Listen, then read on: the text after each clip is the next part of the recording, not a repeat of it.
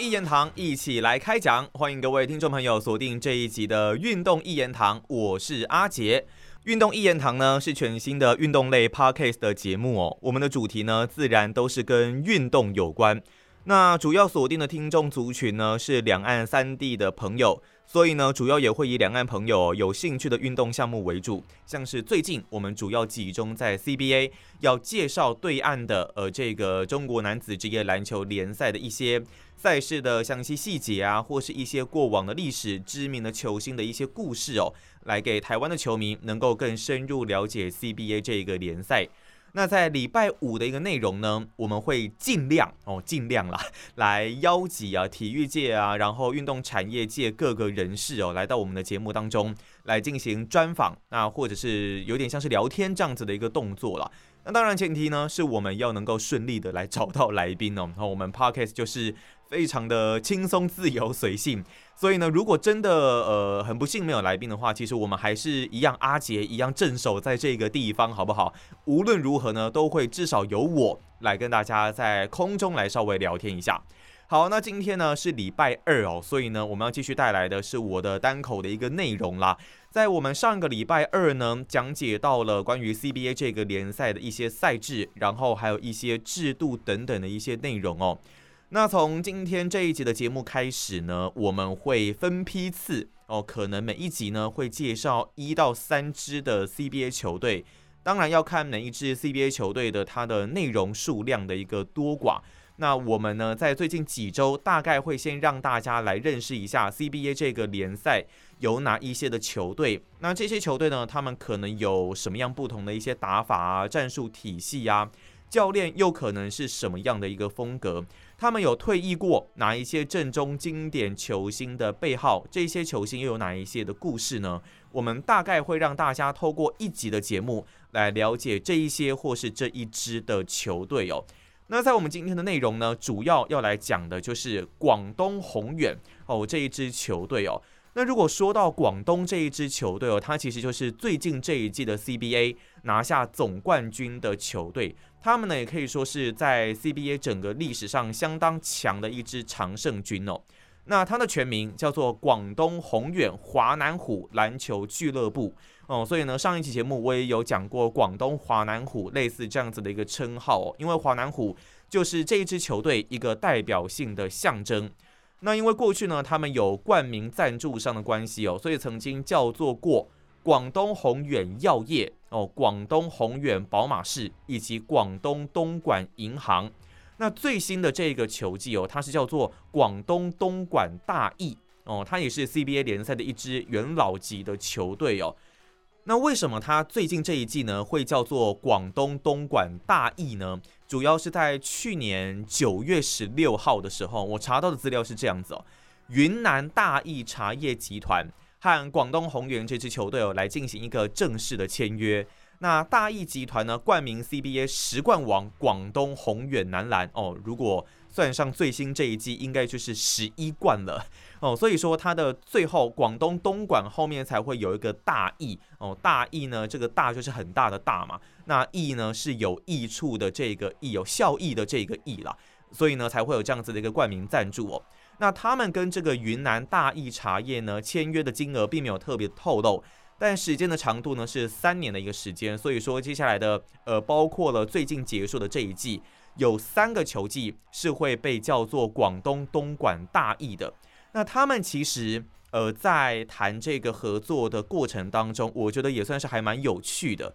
因为呢呃宏远的总经理是过去他们队中的呃知名球星朱芳雨嘛，那他们跟大益茶叶的这个牵手缘分呢，主要是双方董事长的一次的交谈。在交谈中哦，得知了这个大益茶叶集团的董事长呢是广东宏远十六年来的一个球迷。那也因为原先的冠名赞助商哦，前一个是广东东莞银行嘛，因为跟联赛赞助商的广大银行有点类似同业竞争的关系了，所以在合约到期之后就没有再特别的进行续约。在这样的背景之下呢，让这个茶叶集团的董事长吴先生，还有广东宏源的董事长有了合作牵手的一个意向。那在双方进行协商之后，很快的就能够来进行一个冠名赞助。所以这也是最近为什么广东宏远会被叫做广东东莞大益的这样子的一个原因哦。那蛮有意思的事情是，其实原本哦，在宏远集团里面呢，很多人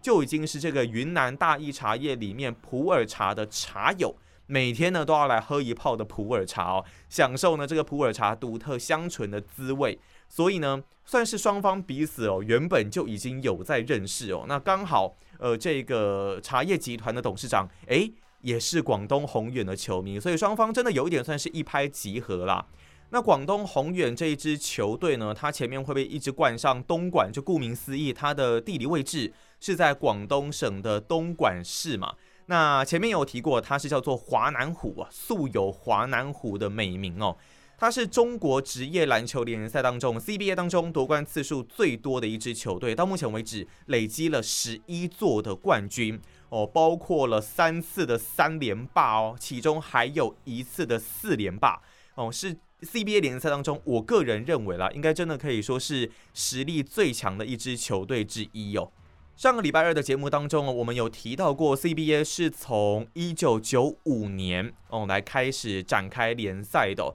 那从一九九五年开始呢，其实原本的常胜军呢是这个八一火箭，它一开赛，诶不能说一开赛了，应该说这个 CBA 正式开打之后，就一连来拿下了六座的 CBA 冠军，来完成了六连霸。那两千零一年到两千零二年球季呢，是由上海大鲨鱼来终止八一火箭的六连霸。不过两千零二年到两千零三年球季，八一火箭再度把冠军给拿了回来。那从两千零三年开始，也就是两千零三年到两千零四年球季开始了，广东宏远就展开了自己的一个霸业哦。首先先拿下了三连霸，直到两千零六年球季。那零六到零七年呢，被八一火箭给中断。接下来，广东宏远又再度把冠军给拿了回来哦。从两千零七年到二零一一年，他们又一连拿下了连续四座的 CBA 冠军。一一到一二年球季被北京鸭给拿了下来。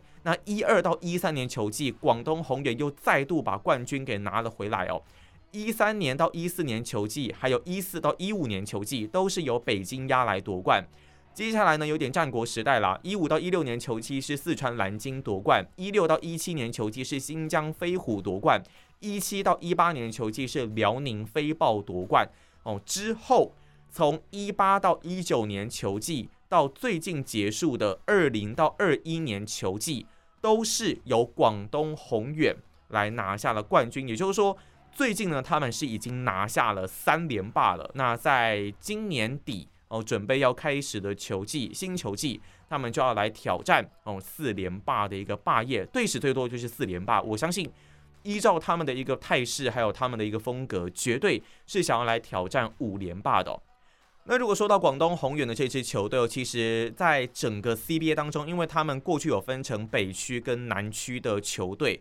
他的打法呢是典型的这种所谓南派的一个打法。那什么是南派的打法呢？其实。它是属于比较快速、灵活、刁钻，而且呢打法是非常的凶猛哦。这是广东宏远在多年来所成立的一个战术型的风格。那以球队阵中呢，其实过去他们有很多，包括了像是中国国家队的一些成员。例如哦，这个杜峰啦，现在他们的总教练嘛，还有前面有提到过的朱芳雨啊，另外挑战过 NBA 的易建联啊，还有像是王仕鹏哦，他们呢都是过去还有或者说是现在哦，广东宏远呢所经历过的一些主将哦，那他们的青年体系一直都是有球员可以递补上来哦，在他们的替补战力上。真的可以算是贡献了相当良好的一个战力哦，例如像是最近崛起的曾日凡哦，他应该算是最近在广东宏远里面，我觉得算是蛮常被提到的一个名字哦。当然，可能跟总教练杜峰之间是有一些的关系啦，这我们后面会再做提到哦。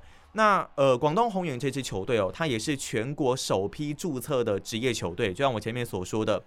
一九九五年联赛开始之后，他们就是元老级的球队之一哦。那经过了将近这十几年来的一个发展哦，已经建立了一套我觉得非常完善的一个训练设施，还有管理的一个模式哦。例如哦，像是在最近刚结束的二零到二一年赛季的 CBA 的总冠军赛，他们对上辽宁飞豹，连续两年，他们连续两个球季，他们都是对上了辽宁飞豹，那都是以两胜一败来击退了辽宁队哦。哦，辽宁队有最帅最帅的总教练杨明嘛？那现在广东宏远是连续两年来击败他们的球队，那广东宏远为什么可以这么的强盛呢？很多人都想问。那其实呢，以这一季的总冠军赛，还有就是最近几年他们的打法所产生的一个给人的既定印象，我认为其实是他们的一个数据分析，还有跟上科技的一个能力哦。因为其实呃，以宏远队他们来说呢，他们已经建构了相当庞大的一个数据体系的一个资料库哦。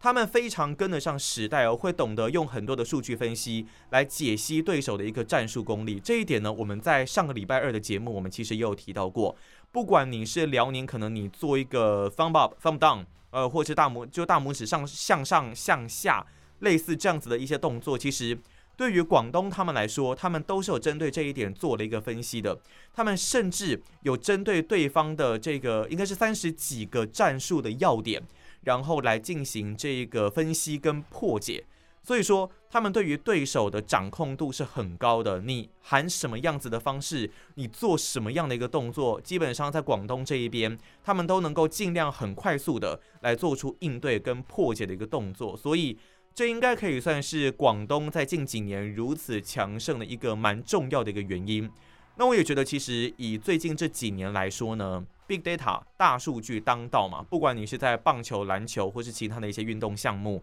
在欧美，呃，像是足球也是这一块大数据这一块，基本上都是一个显学哦。你必须要能够善用这样子的一个大数据，而且你做了大数据之后，你也要懂得怎么去做分析，怎么去做应用，怎么去破解你对手的这种方式，然后你应该准备什么样的招，什么样的体系。来去针对对手来做一个破解，我觉得这是以现在现代的球队来讲，因为对手都一直会这样子来破解你嘛，那你也必须要准备同等甚至是更好的一个功力来面对对手这样子的一个挑战，甚至你主动的去分析对手，去挑战对手，那这样子我觉得比赛其实也是会更加的好看哦，因为双方在强度很高的一个竞争之下。势必会产生进步跟战力上面的提升，所以我觉得大家都可以尽量朝这个方向去做一些的开发跟演绎啦，能够来针对对手做出更多的一个破解的一个动作，那就要好好的来利用这一个数据分析的一个方式哦。那广东宏远呢，他们除了数据分析的功力非常的强盛之外哦。他们长盛不衰的一个原因哦，主要也是跟他们源源不绝的一个人才供给有很大的一个关系哦。哦，我前面有稍微提到过，呃，广东他们的青训体系，他们的青年队的一个体系，是可以为他们球队一直不断的输送人才的。那你有这样子的一个青年队哦，其实你就会在全国算是很大范围的，然后很。出力的很大力的去寻找各式各样的一些有潜力的一些球员哦，那再配上自己球队原本就已经有非常不错的一个训练养成的一个计划，你的人才才会一直一直不断的来冒出来哦。那根据了解呢，从一名青年球员进入广东宏远开始，像是比方说易建联是这样子啊，那另外还有杜峰也是这样子啊，那教练团就会给这一位青年的球员来制定计划。诶，这个计划可不是说很短的一个计划哦，可能半年或是一年这样子的计划，并不是哦，它是长达八年的一个计划。那希望呢，你能从青年队的三队、二队和一队来延续良好的一个习惯还有风格哦。那我前面有提到过，像是杜峰啊、易建联是类似这样子的一个方式哦。另外还有像是徐杰啊、杜润旺，还有就是像是刘全彪啊、张浩佳、李英博、方卫博、刘旭成。都是这样子的一个出生方式哦。另外，广东会这么强哦，主要还是因为他们的总教练杜峰，我觉得是相当重要的一个角色。因为我觉得他们的青训体系很棒，那总教练杜峰更是可以大胆的来启用新人。我觉得这是相辅相成的啦。因为呃，你的青训体系非常的完善，那总教练就比较敢用。那总教练你敢用，你就能给新人创造很多的机会，新人呢就能够获得磨练，实力的提升就会更快。所以呢，会让广东的球员哦，在更多更大的舞台来收获远见还有胆识。像是过去刚从二队升到一队的张浩佳哦，是全队年龄最小的一个球员哦，但是因为总教练杜峰的一个大胆启用哦，所以他的表现也算是相当不错。那如果讲到青训这样子的一个成效哦，哦，阿杰就不得不提自己也很喜欢的一支球队哦，是足球的西班牙甲级足球联赛巴塞隆纳哦，这是我相当喜欢的一支球队。我一直都认为他们的过去的青训的体系。是相当不错的一个制度哦，不管是你包括了 Lionel Messi，或是像以前的 Iniesta、Xavi 啊，都算是他们在青训体系所培养出来的优秀的球员哦。那我觉得他们当时的还有哦，另外还有像是 Sergio Busquets，我认为他们所养出这些球员，在彼此之间，你就是觉得他们很能够在彼此之间做一个配合，那他们的默契。跟你从其他的一些球队花大钱、大把银子找来的球员所搭配起来的默契就是不一样。因为像最近几年呢，比方说他们找来了呃呃，像是 Anton Griezmann 啊，那另外还有一些比较大咖的巨星啊，花大钱所挖来的，我觉得在整个默契的培养上，好像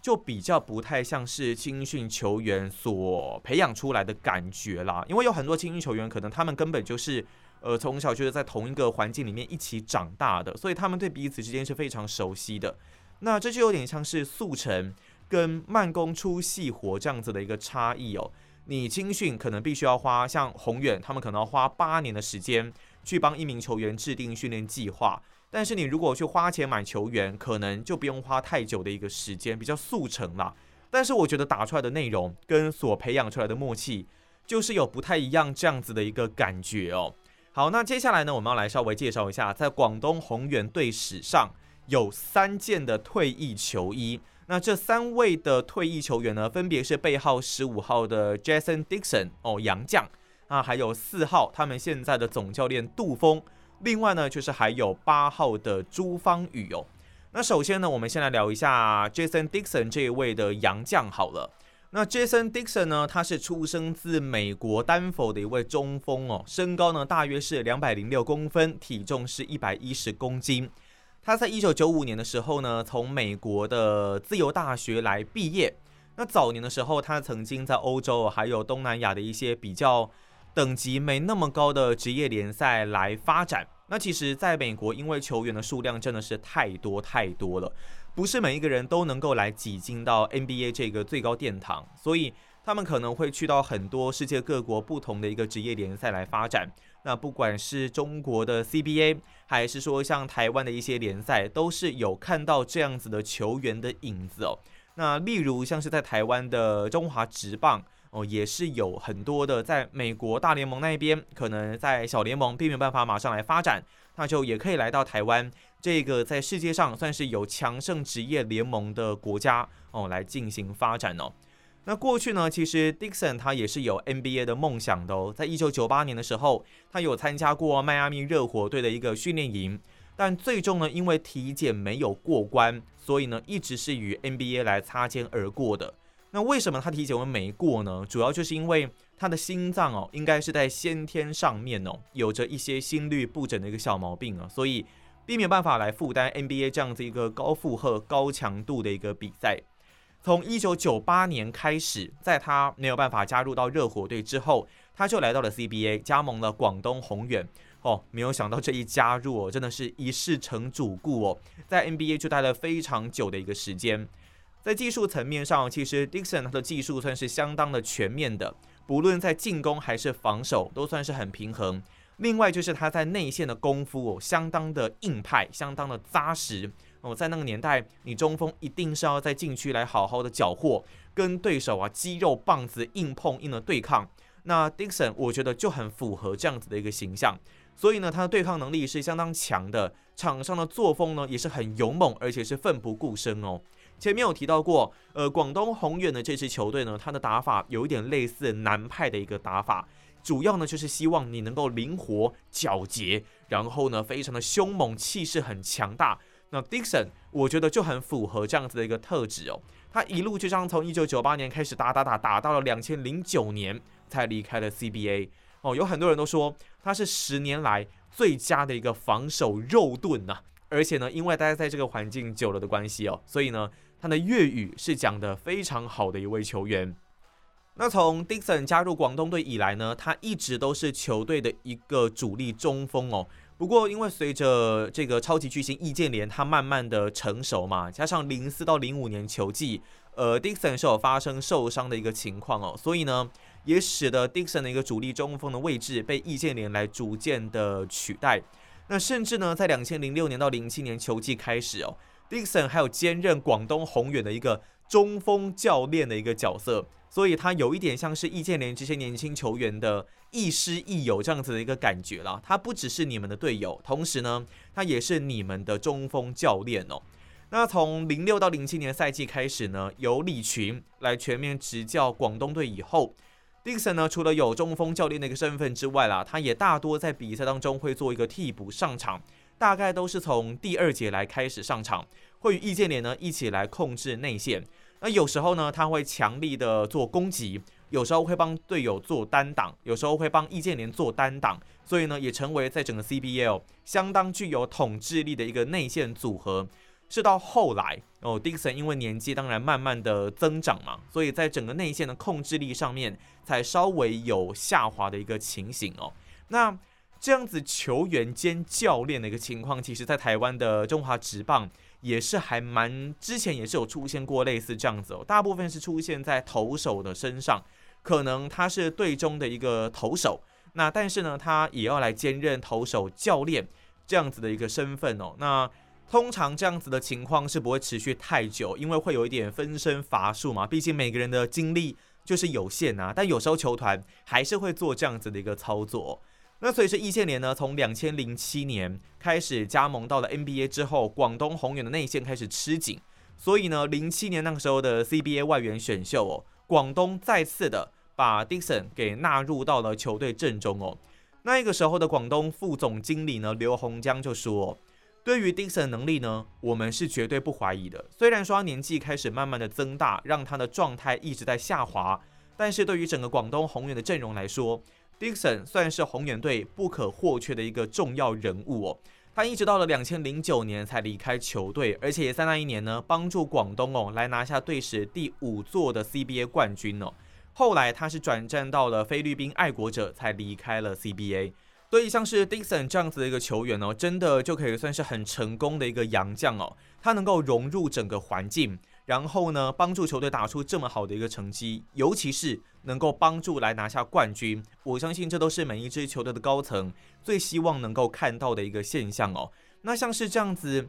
大家可能会认为杨将到各个联盟去发展，或许他拿到了钱，那就是好好的贡献他的战力啊。那他本身有什么样子的一个水准，可能就会有什么样子的一个成绩表现。但其实并没有那么简单哦，因为每一位洋将。到异地去打拼的时候，都是人生地不熟的一个环境。他从小并不在这样子的一个环境里面长大哦。你想一想哦，你要去这个不同的一个环境，你必须要适应这里的人文，那你也必须要适应这里的气候，需要适应这里的饮食，需要适应这里队友的风格、语言，也是很大的一个问题哦。所以，并不是说一个洋将到呃另外一个国家，他本身有什么样的实力。就能够百分之百的来发展出来哦，像是有一些洋将到了台湾，他可能因为台湾的气候比较热哦，比较潮湿一点，就没有办法有这么样子一个比较好的一个发展哦。那尤其呢是在棒球场上就是更为明显，因为是户外的运动嘛，是并没有室内空调这种东西哦，所以很多时候我们会常看到有不少的洋将，那在来到不同的国家之后，他们的发展。是会稍微有一些打折，或是在一开始呢，可能比较不会有那么好的一个表现哦。但我觉得在这样子的一个情况下，我们如果理解这样子的一个现象，你如果自己没有到异地去，你真的没有办法跟人家去谈适应。我觉得我们都需要给不同的洋将更多的时间。虽然我们都一样是花了大钱，但是我觉得时间是一定要给的，因为你要给洋将一些比较能够适应的一个。呃，空间还有更长的一个时期哦。那如果说好，你真的很有钱，你可以一直不断的去换洋将，不断的抓洋将来测试也没有关系。也许你就会找到适合你自己的洋将。但是你不要忘了，如果你一直换一直换，你有可能就错失了一位原本经历了一些时间适应就能够打出来的好洋将哦。那所以说，希望各支球队啊在找洋将的时候都能够更加的深思熟虑，也可以给更多的一些时间了。好，这是其中一位在广东退役的球衣背号 Jason Dixon，他的十五号。再来呢是广东队现任的总教练四号的杜峰，啊，被称为杜老大的杜峰呢是现在广东宏远的总教练嘛。前面有提过，他是一个很敢于启用新人的一位教练哦。他所带起了一阵小球的风潮哦，席卷了整个 CBA。当然不止 CBA 啦，其实从 NBA 的金州勇士队开始哦，甚至。从两千零五年那一个时期左右的凤凰城太阳开始，小球打法其实就已经开始在各个联盟当中慢慢的发酵。但是现在可能更着重在三分线，甚至三分线是越投越远哦，这样子的一个小球打法慢慢的进化，在现在这个世代当中呢，依然是不断的在流传哦。所以杜峰他带起了一个更狂潮的小球风潮。那顺带一提啦。他自己呢，过去也是广东青年队出身的一位球员哦，所以他跟广东整个粘着度，整个待的时间是非常非常久的。那杜峰呢，现年三十九岁哦，身高两百零七公分，稍微比 Dixon 高了一点点，但是呢，体重比较轻，为将近一百公斤左右。在球员时期主打的位置呢，算是前锋的角色哦。那如果你要拿杜峰跟 NBA 球员来做一个比较，我会觉得他有一点像是这个，他的模板有一点像是 Kevin Garnett，因为呢，他们都是属于偏瘦的一个身材，那整个打法是能内能外，相当全面的一个球员哦。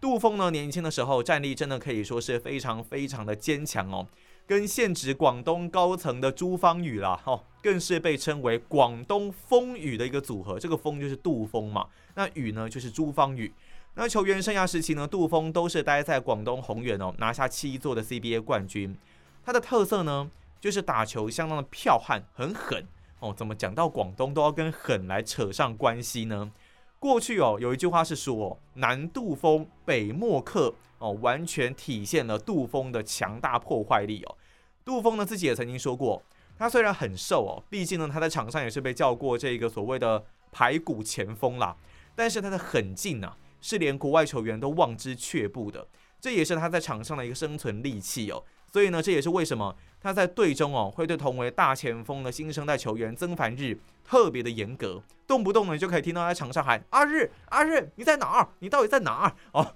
就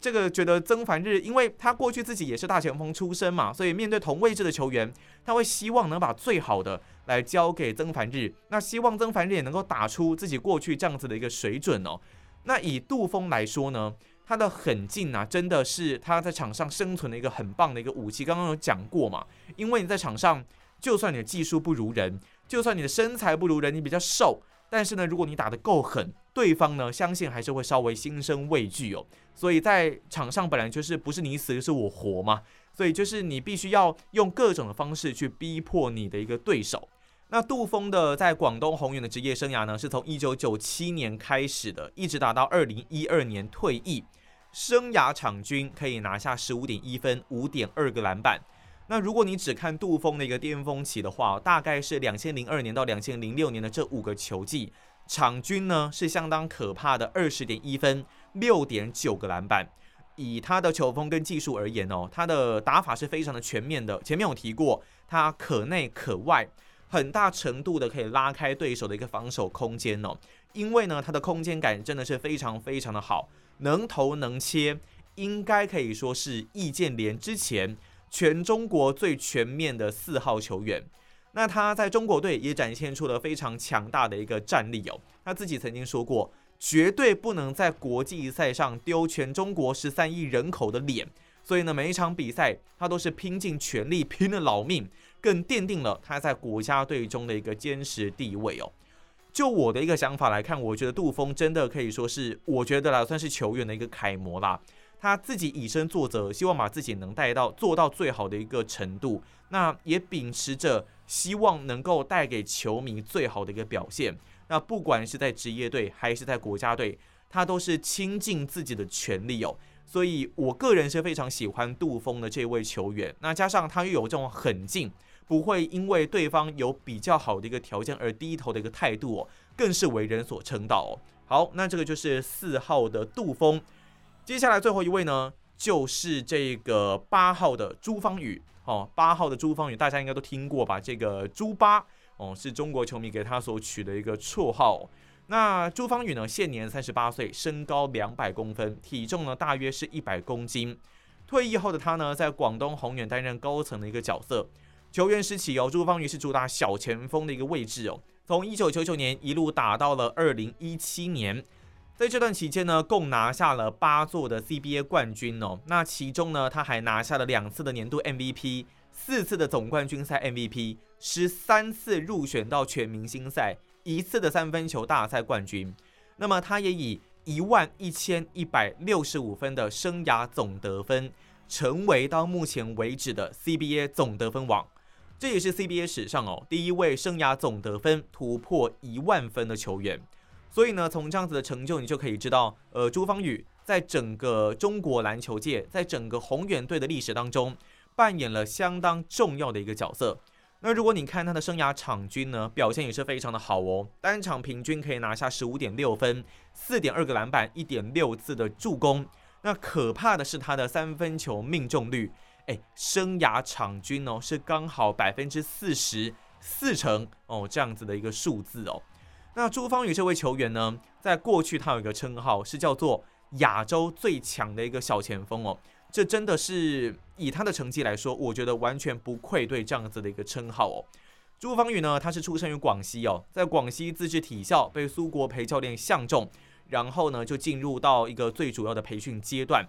随后呢，他先是以中锋的一个身份哦，注意哦，在一开始他是中锋哦，进入到了广西男篮，然后呢，再进入到广东宏远的青年队，也是在这个时候来进入到了国家的青年队哦。那朱芳雨呢，其实他的三分外线的能力是相当的强悍的，在小前锋那个位置上哦，更是把这项技术啊给发挥到淋漓尽致哦，更被人冠上了三分雨哦这样的神之封号哦。那他的三分能力呢，到底有多么的夸张啊？以在 CBA 的成绩来说呢，除了他在生涯最后一季二零一六到一七年球季哦，因为状态下滑，然后还有中期啊一零到一一年球季，另外呢就是生涯初期的九九年到零一年之外，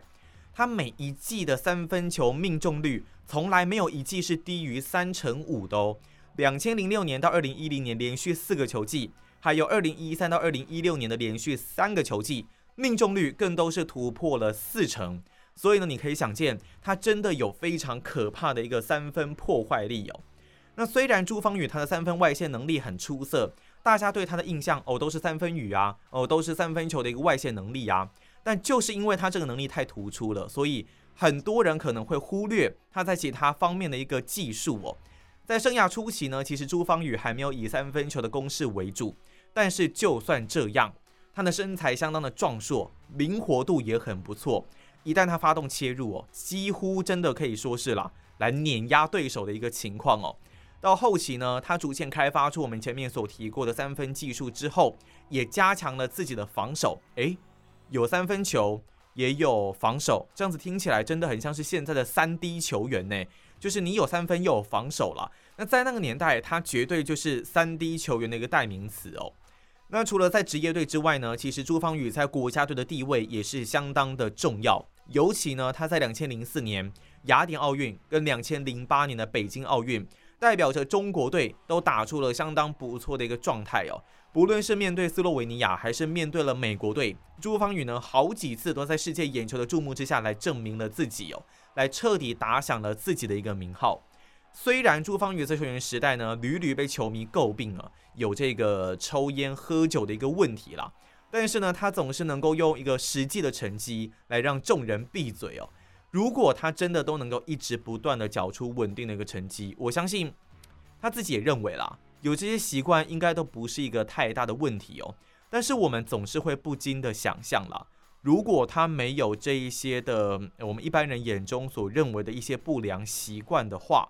会不会他的生涯更长久？会不会他的表现的品质更好？这我们可能就都没有办法知道。但是总是会留给球迷很大的一个想象空间。但无论如何，在那一个年代，亚洲最强的一个小前锋哦，朱芳雨这样子的一个打法，还有他的一个全面性。我虽然是台湾人了，很支持台湾的球队，但是我觉得他这样子的一个称号，应该也可以说是当之无愧哦。那现在大家就在想说，诶，